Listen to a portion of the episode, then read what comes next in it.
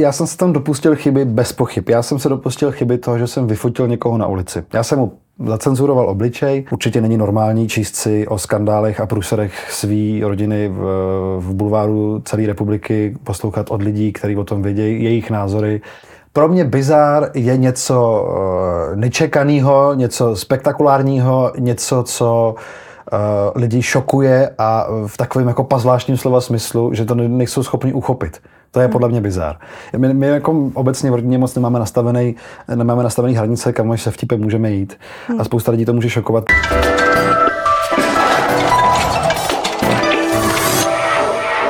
Dobrý den, já jsem Barbara Hesová a dnešním extra hostem je herec Vincent Navrátil. Ahoj Vincente, vítám tě tady. Ahoj, ahoj, děkuji, děkuji.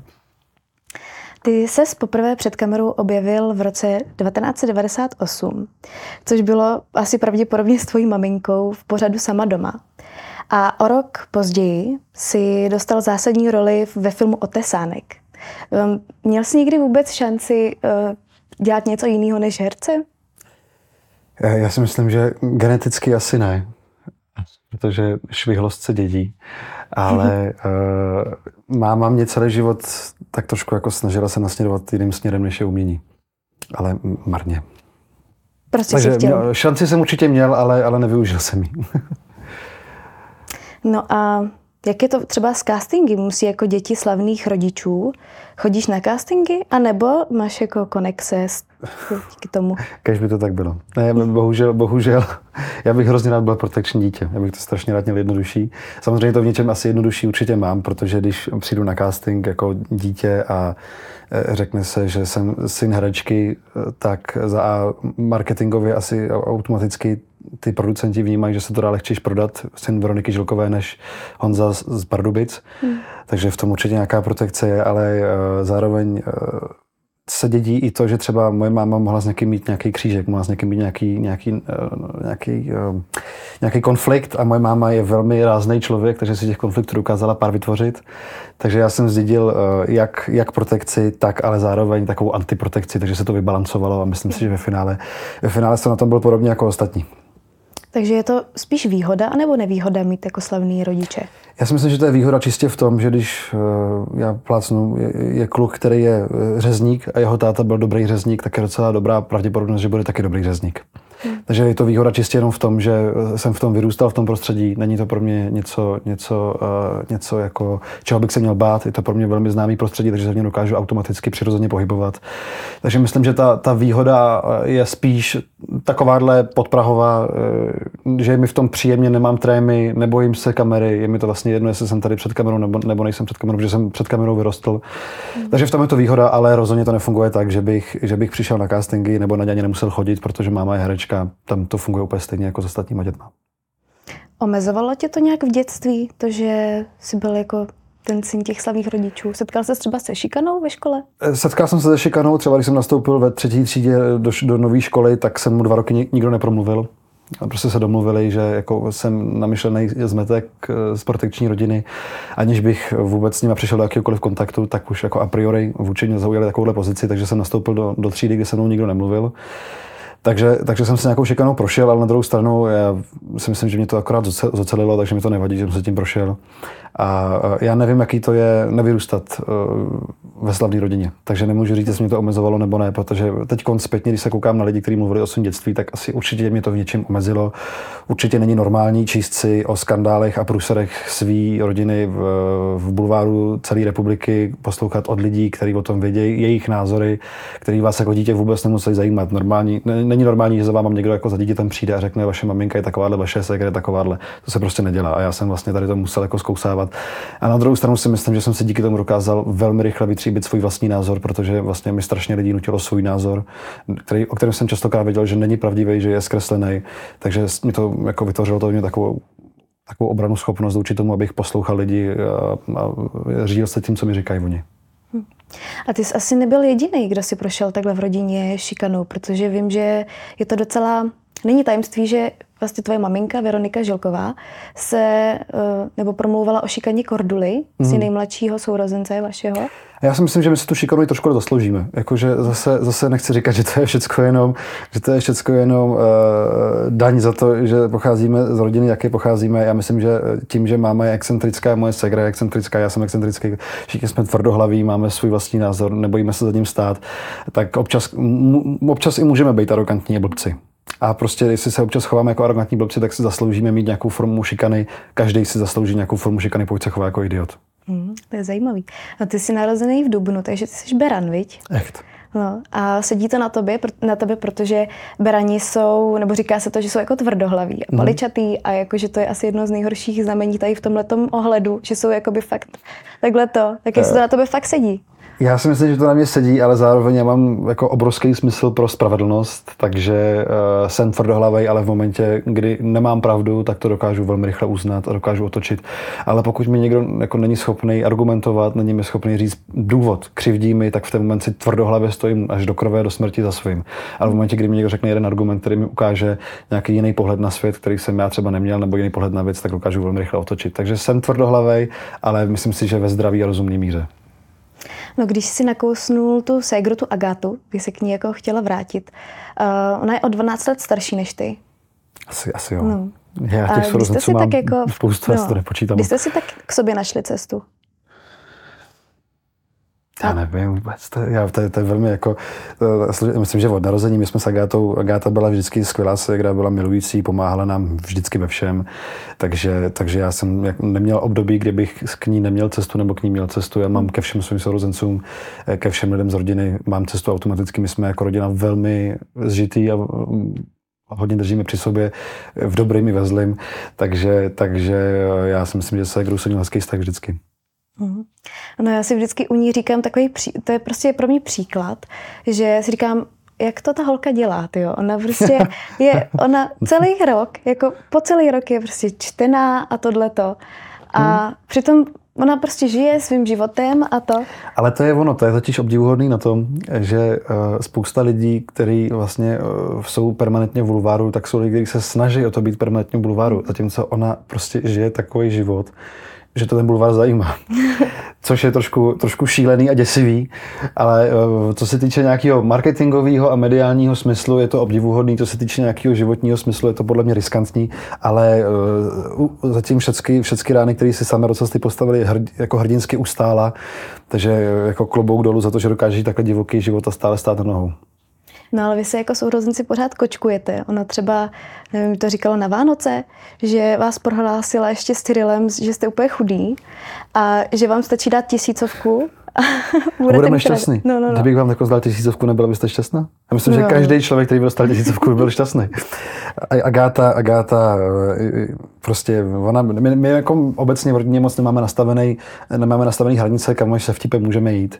Hmm. A spousta lidí to může šokovat, protože mají pocit, že jakmile se řekne nějaká věc, která je až za nějakou bariéru, tak už to musí být pravda, nebo už to musí být uh, názor, ale my prostě jenom vtipkujeme a nemáme hranice v tom, protože my jako rodina žijeme takový život, že nám se dost dějou jako tragické věci, si myslím často i mámě.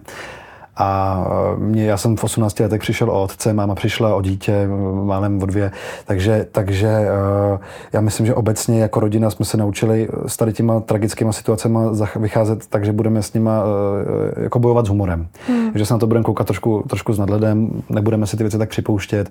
Takže já si myslím, že ve spoustě věcech, co pro nás jako pro rodinu je nějaký obraný mechanismus, tak to lidi potom můžou vnímat jako aroganci nebo, nebo nebo jako nějakou, nějakou netaktnost, ale myslím si, že každý má právo na to se svými bolestmi vypořádávat po svým a pokud to nikomu neubližuje, tak si myslím, že bychom měli být tolerantní v momentě, kdy se někoho do někoho jako naváží, vytváří se nějaký hádky, což moje ségra má ráda taky, tak nám si myslím, že bychom mohli být, jako, jako já, já, říkám my jako rodina, přestože já toho nejsem tady těch válek součástí, ale chci za nima stát, tak uh, myslím si, že jako rodina bychom měli občas taky trošku zmírnit.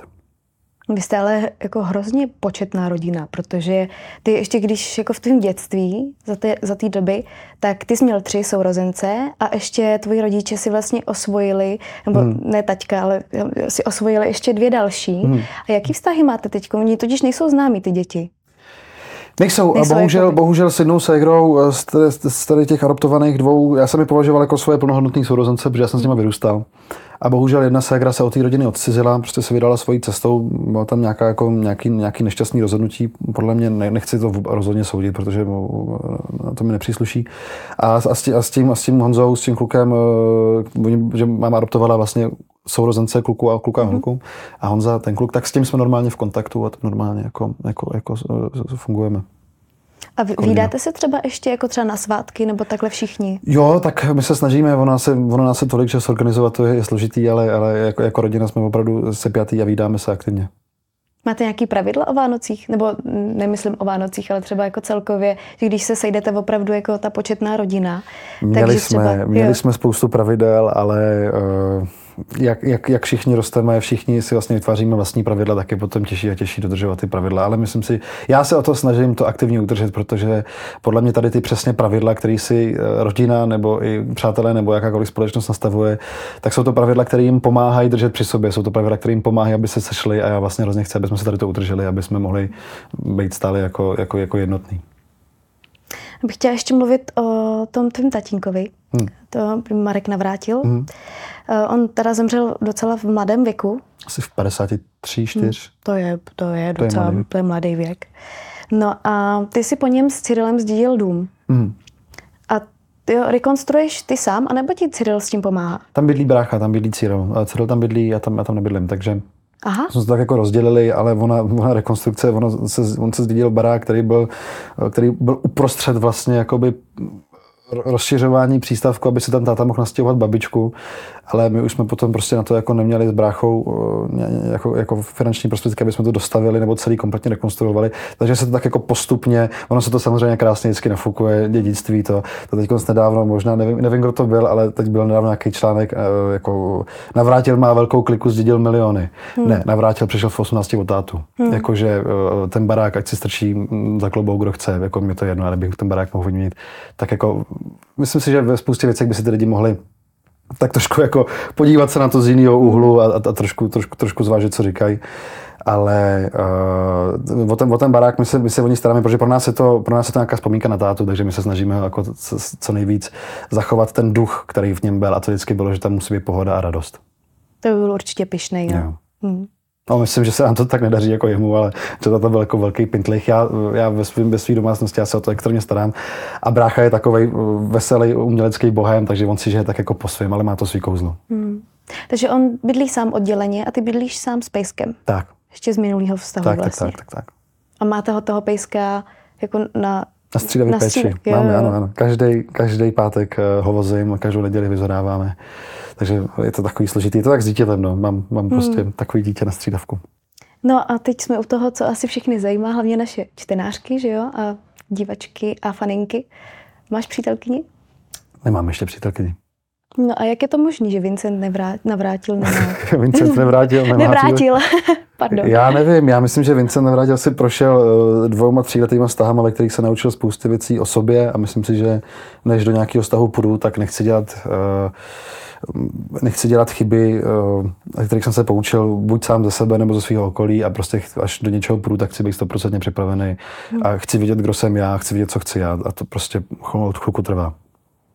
No a co faninky na Instagramu? Píšou ti? Píšou, ale uh, tak to je takový, jako seznamovat se přes Instagram, je to, je to ošemetný, protože i já tam samozřejmě působím tak, jak chci, aby mě lidi vnímali, každý tam působí tak, jak chce, aby ho lidi vnímali. A je to takový, eh, myslím si, je to takový jako trošku smutný, že já jsem si uvědomil, že nevím, jestli jsem vůbec někdy v životě oslovil holku na ulici, nebo jestli jsem vůbec někdy jako oslovil holku v baru.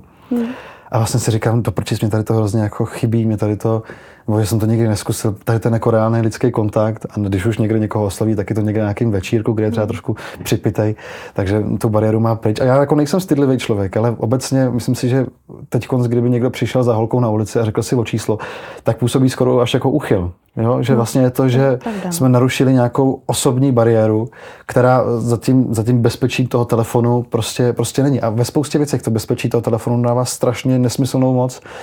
I, i co se týče, jako jasně píšou faninky, ale píšou třeba jako i lidi, kteří vyloženě jako chtějí jenom bodnout přes ten Instagram, chtějí vyloženě jako jenom zaútočit. A každý na to má právo, pane Bože.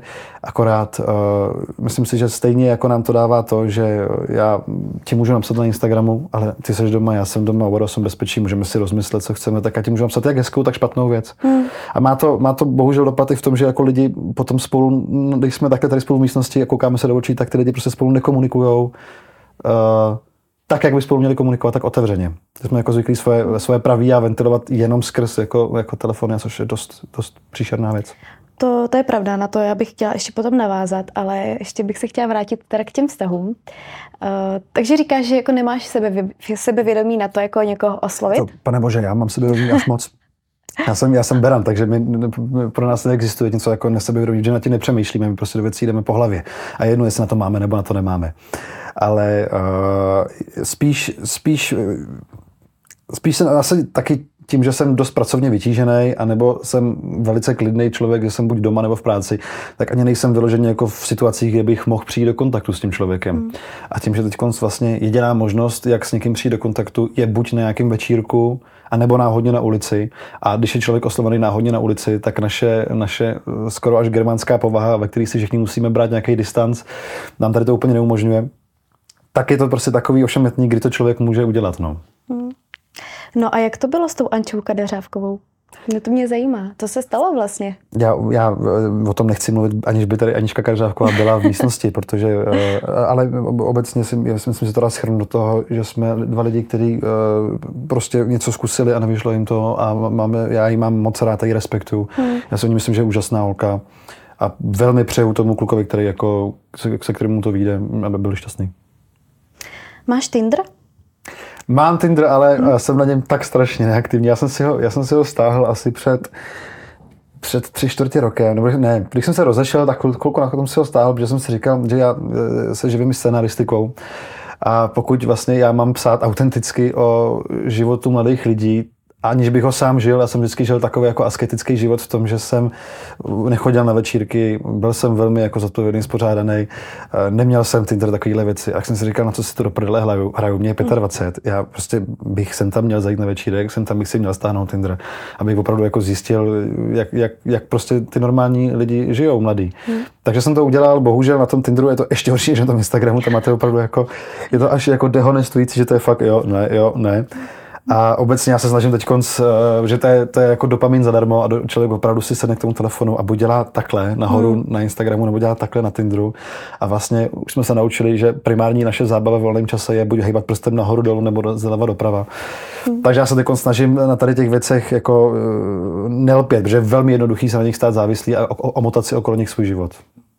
No já to, já to neznám, protože já Tinder nemám a to hmm. jsem stejně stará jako ty.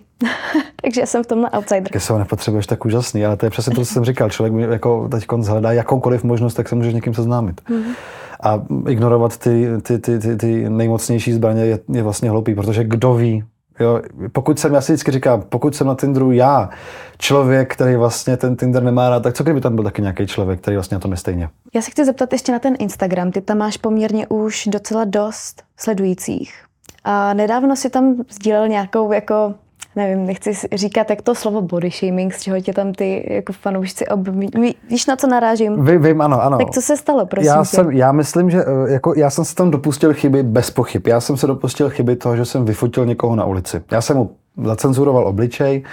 E, šlo o to, že tam šla velmi obézní paní, celá v červeném, s velmi obézním psem a já jsem napsal že v této pohádce eh, Karkulka sní vlka. Hmm. Byl to čistě jako vtip, já jsem si zacenzuroval obličej. Eh, myslím si, že jsem rozhodně se dopustil chyby v tom, že jsem někoho vyfotil na ulici, že jsem pak jako nějaká série fotek, ale rozhodně si nemyslím, že jsem se dopustil chyby v nějakém body shamingu, protože já už mám opravdu pocit, že my jako společnost si vymýšlíme problémy, které opravdu jsou nesmyslný řešit. Hmm. Jako tady za rohem se děje válka, hořejí nám tady všude lesy, máme o 50 stupňů víc, než bychom měli mít a budeme řešit to, že někdo se přežral a já mu to nemůžu říct. Hmm. Prominutím. Jakože rozhodně, rozhodně existují spousta lidí, kteří zdravotní situace eh, do, dostala do situace, kdy vlastně nemůžou za to, nemůžou, to je to základní klíčové slovo, že nemůžou za to, jak, jak jejich tělo vypadá, jak oni vypadají. A v takovém případě rozhodně zlý a hloupý někomu takovému využívat ho k jakému humoru. Kor bez jeho vědomí a kor, když nevím, v jaký situaci ten člověk je. Hmm. Já jsem v této situaci rychle usoudil vzhledem k tomu, že i ten pes je obezní, že to je člověk, který nemá pod kontrolou svoje hmm. stravovací zážitky, takže se nějakou logikou a dedukcí došel k závěru, že tady je to v pořádku a nejedná se o body shaming. Pokud to tak bylo, tak se té paní omlouvám, pokud to tak nebylo a může se za to sama, tak se jí neomlouvám. Omlouvám se za to, že jsem ji vyfotil, ale zacenzuroval jsem jí obličej. Hmm. Takže no vlastně je to dnešní dobou ty lidi, že ti za to začali takhle hejtit a myslíš, že jsou přecitliví lidi? Já myslím, že si spíš lidi spousta krát, protože každý potřebuje něco řešit, každý potřebuje mít něčem pravdu, každý potřebuje nad někým vyhrát. A myslím si, že jsme teď došli do stádia, kde si vymýšlíme témata, nebo nafukujeme témata, který, eh, který vlastně se ani jako tolik řešit nemusí. I tady to téma. Já jsem eh, na to video, který jsem přidal, tak jsem měl třeba tisíc pozitivních reakcí. A to jsem dělal sranu. Měl, měl jsem třeba prostě tisíc lidí mi napsalo, děkuju, mám příšerný den v práci, mohl jsem se zasmát. Příjemný vidět, že někdo nebere všecko tak vážně. Je hezký vidět, že se ještě můžeme poznat nad těma situacemi. A pak mi napsalo třeba pět lidí, mi napsalo, že jsem se dopustil body shamingu. Tisíc ku pěti. A my se teď bavíme o těch pěti. Hmm. Já myslím, že ve, ve spoustě důvodů, proč se tady ty témata řeší, proč se řeší najednou tak jako tady ta hyperkorektnost, proč se najednou řeší uh, to, že, uh, to, že, to, že já jsem se dopustil nějakého body shamingu, to, že tamhle někdo, když, když obsadil do, do sněhurky uh, bílou holku, tak je rasista. A tak myslím, že se tady to řeší z toho důvodu, že uh, je vždycky zajímavější na veřejnosti řešit, že se někdo dopustil nějaké chyby, než, než řešit to, že někdo udělal něco hezkého. Jo, pokud je lepší článek uh, Vincent Navrátil se dopustil body shamingu, ublížil lidem, než článek Vincent Navrátil pobavil pár lidí v kanceláři. Hmm co je zajímavější. Takže vlastně my sami můžeme za to, že se tady ty témata řeší. A to, že my tady sedíme a stěžujeme se na to, že se, že se řeší tady ty témata, tak jenom přispíváme tomu, aby se ty témata řešily dál, protože ty lidi jsou slyšet a těch pět lidí je hlasitější než tisíc lidí. Vždycky bude naštvanější člověk hlasitější než šťastný člověk. Vždycky. Ale já si třeba myslím i, já tě sleduju dlouho na Instagramu a sleduju tě hlavně proto, protože ty máš úžasný smysl pro humor a líbí se mi právě to, jak bavíš ty lidi. Mm. A ty lidi, když tě sledují a už tě znají delší dobu, tak si myslím, že to právě vezmu dobře, než Bez jako pochyb musel být nějaký. Bezpochybně, jako, že těch pár lidí, mě, mě to komentovalo pár lidí, kteří měli jako nula followerů, nula to, jakože to očividně byly i některé účty jednoho člověka. Já, já, pane bože, já v žádném případě neříkám, že to, jsem udělal, je morálně správně, ale myslím si, že spousta humoru není, je morálně hraničních a přitom nikomu neublíží a naopak, když se tomu zasněme, tak nám o to víc pomůže. Uh, já myslím, že dávat morálku do humoru je hloupost prostě a přesně ty lidi, co mě sledují, tak si uvědomují, že ano, já jsem si udělal sranu z někoho jiného, ale já si 90% toho Instagramu dělám sranu sám ze sebe. Hmm. Takže já si myslím, že jako člověk, jakmile se dělá otevřeně sranu sám ze sebe dlouhodobě, tak by mohl mít aspoň trošku právo se dělat sranu z čehokoliv na světě. Je to sranda. Jo, já jsem nenapsal, pojďme na ní házet kamení a ubodatý, hmm. vidlema. Já jsem eh, řekl, že v této pohádce karhu kasní vlka. Hmm. Nevím, komu jsem tím ublížil. Jasně. No, vrátíme se k Agátě. Mm-hmm. To mě totiž zajímá, uh, jak se špičkujete a takhle. Uh, tak ty si jednou prohlásil, když ona začala chodit s Jaromírem, takže je to bizár. Mm-hmm. A on to myslím, že pak řešil i jako ve svém ve svém pořadu Agáta Jaromíra Soukupa, nebo jakoby v jejich pořadu, takhle, abych to bych někoho nechtěla urazit. Ani já nevím teda.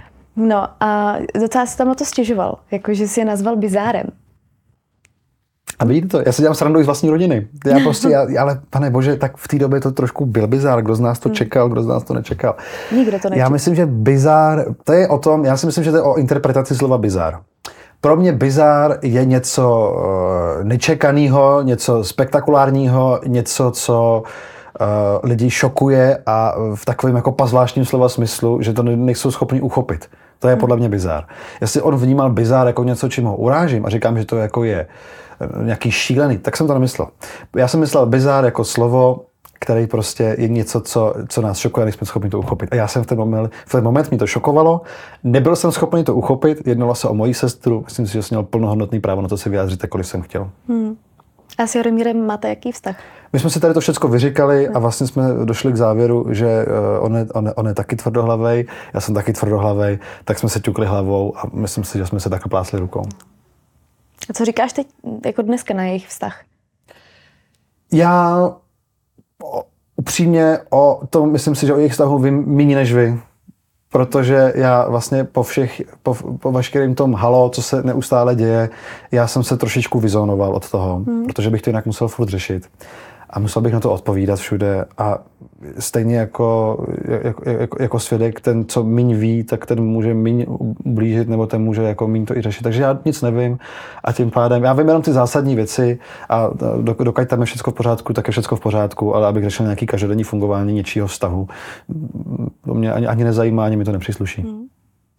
No, když se tak jako kouknu na tu vaši rodinu, tak tvoje maminka Veronika, tak tam měla tak několik mužů. Agáta má tři děti eh, se třemi muži. Tak je to třeba i Zanechalo to v tobě nějaký jako něco, co, co si jako no, řekneš, proč se nechceš vázat? Já doufám, že já nebudu mít tři děti se třemi muži. Ale eh, ne, tak rozhodně to ze mě, ve mně něco zanechalo, pane, pane Bože, tak přece jenom jako, eh, ano, můžeme si říct, každý si může žít život po svém. Eh, ka, jako, myslím si, že je lepší varianta mít tři děti se třemi muži a udržet si nějakou mentální pohodu, než mít tři děti s jedním mužem, aby ty děti vyrůstaly v permanentní nenávisti hmm. a ponorce.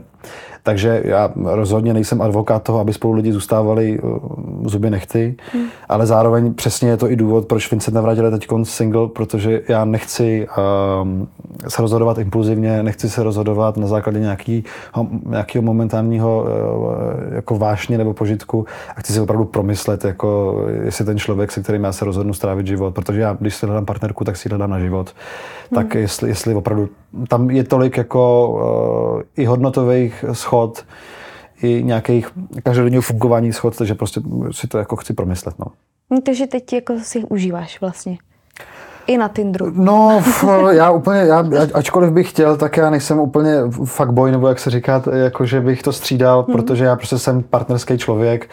Takže ano, měl jsem určitě nějakou etapu teď, když jsem si řekl, že bych měl být chvilku mladý a hloupej, abych eh, to potom neměl potřebu dohánět ve 40 ale uh, zároveň já spíš jako si, si, si jedu svoje a doufám, že mi přijde do života někdo, kdo, kdo mi změní jako názor a uh, nebo spíš kdo mi ukáže, že už to má smysl jako to znova zkusit, protože to vždycky bolí, když to člověk zkusí a vždycky bolí, když to nevíde a když prostě máte jako nějaký dlouhý vztah, investujete do něho energie, investujete do něho emoce, tak potom prostě to bolí, když to nevíde. Člověk ztratí hlavně naději a to je největší průkser. A jako já nechci přijít o naději, že ten svět jako může fungovat dobře v partnerském životě.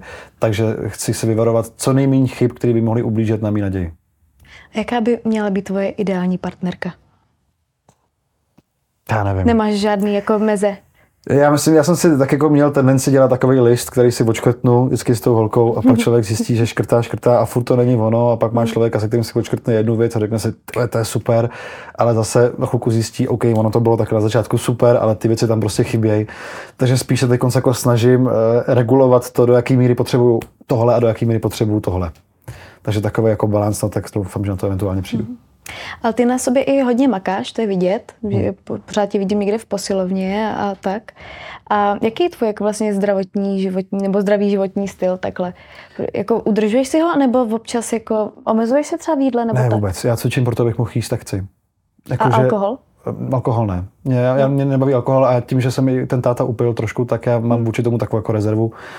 A hlavně mě nebaví ten stav, když je člověk jako opilý a bez kontroly ale uh, já, hodně, jako, já cvičím primárně proto, abych mohl, mohl hodně jíst.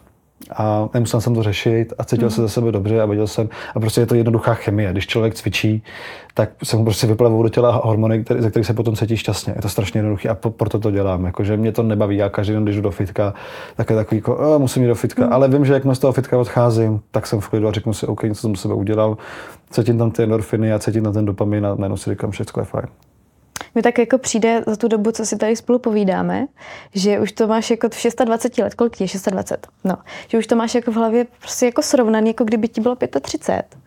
To je takový jako milník, 35 to takový jako no, tak milník. Říká se, že chlapi jako vyzra, zrajou, že jo, po 30. Aha, tak to je, no. no. Tak se ale... zase na druhou stranu jsem herec, třeba to hraju na vás celou dobu. No třeba jo. Třeba tak to bych byl dobrý herec. No ale já jsem tě viděla na, na tom, ty byl na Bícu? Na, na festě. No, no, no. A jaký to bylo? No, já to mám tak nastavený, že já přesně jsem jako, jako eh, hodnej, zdvořilej dlouho a pak mám vždycky jeden jako nějaký event, kde si vypustím z řetězu a tam prostě jsem divoký, tak přesně na těch bícech. A ještě k tomu mám milou elektronickou muziku, sám ji dělám. Mm-hmm. Takže já jsem tam vyloženě jako jel s partou mých nejlepších přátel, jeli jsme tam Když jsme tam na koncerty několika interpretů, jsme se tam prostě užívali, takže já jsem eh, měl jako eh, velmi, velmi na, na, svůj, na svůj poměr jako divoký, divoký čtyři dny, ale přežil jsem to. Jsem hm. tady. Ale mám to tak, jako vždycky jednou za čas vypustím ze řetězu, takže tak mi ještě řekni, na co se můžeme těšit u tebe v budoucnu, protože ty, ty, ty jsi nejenom herec, hmm. ale taky píšeš teda scénáře, jsi producent. Hmm. Co ještě všechno děláš, prosím tě? Já to mám takovou, jako, hm. jak říkám, koláku, to je ta, hm. ty vyměšovací pohlavní orgána, ty, ty eh, plazu, ty mají tři v jednom. Tak já jsem jako dělám vlastně eh, herce, producenta, režiséra, scenaristu, ale uh, my teď připravujeme seriál nový, o kterým ještě nechci ani bohužel nemůžu mluvit. Ale máme, máme úžasný uh, představení, který hrajeme s, s, mýma, s mýma partiákama, uh, s Ondrou komikace? Kubinou, komikace, což je improvizační představení i se stand-upem, kde hmm. jako v tom stand-upu velmi otevřeně mluvíme o všem, co se nám v životě děje. O rodině, o, o, o lásce, prostě o, o, o průserech. Takže to je takové jako představení, který, který já strašně rád hraju, protože může být naprosto autentický, může být úplně otevřený a přesně je to zaobalené i do toho humoru, takže mi nikdo nemůže nic říct. Hmm. A lidi to mají rádi, když prostě se jim člověk otevře a nedělá, nedělá že je eh, Mirek Dušín a prostě přizná, OK, já prostě občas udělám průser, já prostě občas zkusím tady to, občas zkusím tady to.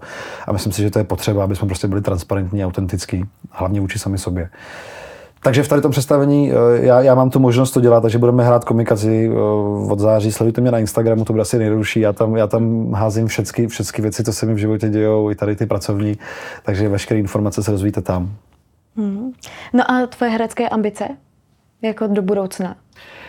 No, eh, já jsem vlastně trošku přešel na to, na to, eh, na, na tu, na tu scenaristiku a režii, abych, abych si mohl dělat víc příběhů, který mě zajímají. Hmm. Pak jsem zjistil, že to úplně jako vlastně není možné i v těch věcech hrát, protože to je strašně jako náročný, eh, když člověk něco produkuje, režíruje a ještě to píše, aby si do toho ještě hrál. A hmm. prostě já jsem tady ten vzor odkoukal z Ameriky, jako od Adama Sandera, Bena Stillera a tak, a pak jsem vlastně zjistil, že on tak úplně není, že oni tam mají vlastně jako dost, dost oni tam mají třeba prostě 500 lidí na tom place, a který vlastně vytváří to, že můžou být úplně v klidu a můžou si dělat přesně tady tu kreativu, ale člověk v Česku tady to jako nemá, jako když začíná, tak tam jako je o hodně vytíženější. Takže uh, jsem jako zpátky se k těm hereckým ambicím tak jako postupně vracím v tom, že je příjemný si sem tam někde jenom zahrát a nemusím to vlastně, nemusím to řešit producentsky, scenaristicky. Takže teď se určitě budu, jako, já jsem si teď zbral takovou pauzu hereckou. Později jsem dělal toho svatého Maxa na Slovensku. Mm-hmm.